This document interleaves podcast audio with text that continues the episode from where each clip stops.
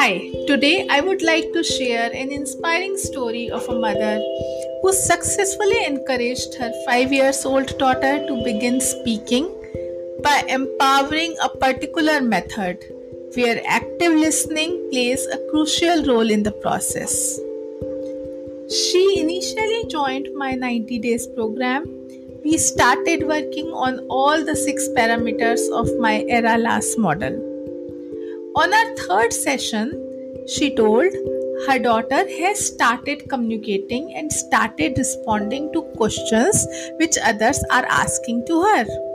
She also told that her daughter is more attentive to what they are telling to her. So, logic is so simple. When kids will be attentive and will start listening actively, they will remember new words and will start speaking when the reference of the same words will come.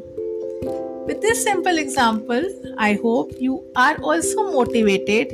And now here is a quick takeaway for you.